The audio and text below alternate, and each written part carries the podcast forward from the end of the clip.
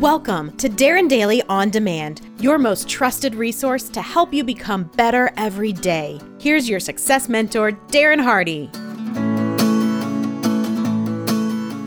Howard Schultz, the two time CEO of Starbucks, who first made Starbucks what it is and then retired, who then had to come back in and save Starbucks once falling star to remake it again what it is today, said, I always wanted to do something to make a difference. Here's why.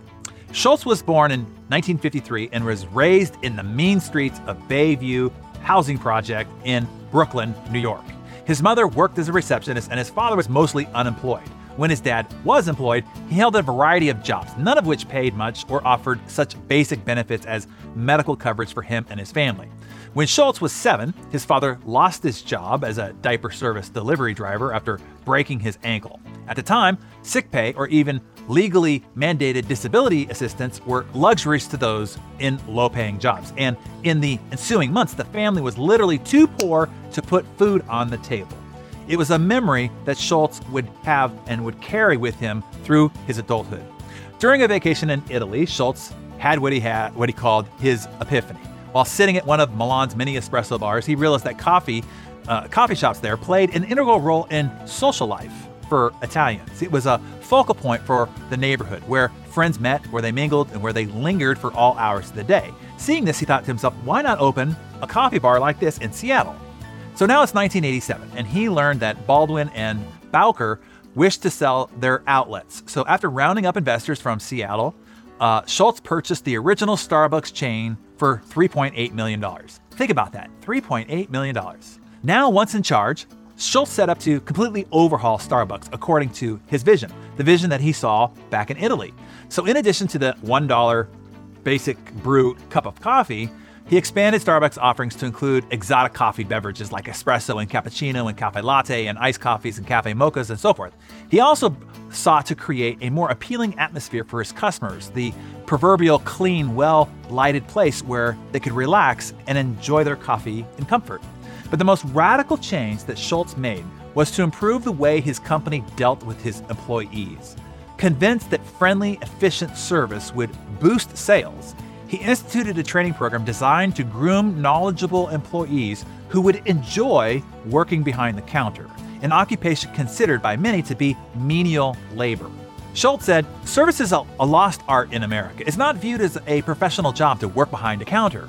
He said, We don't believe that. We wanted to provide our people with dignity and self esteem, so we offer tangible benefits. Among the benefits Schultz offered was, was complete health care coverage for both full time and part time employees, as well as stock options, practices that are virtually unheard of in corporate America, particularly for those bottom level positions.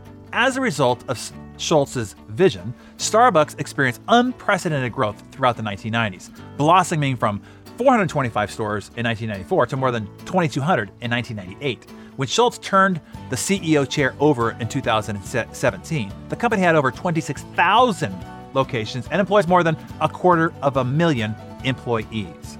Quite an impressive achievement for a blue collar kid from the projects.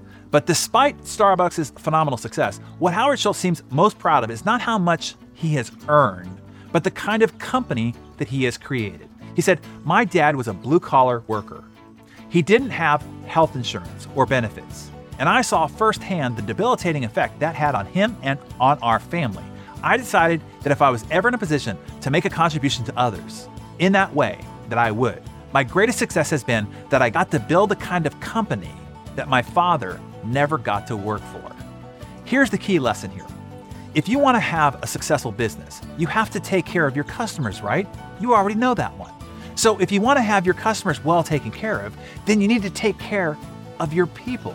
They are the ones taking care of your customers after all.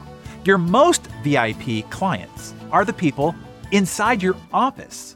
So let's hear your comments on both sides of this, of this aisle. If you are a leader, tell us how you can take even better care of your key clients, those people on your team. If you are a team mem- member of an organization, tell us how your organizations and the leaders of that organizations can take better care of you. What would you like to see improved?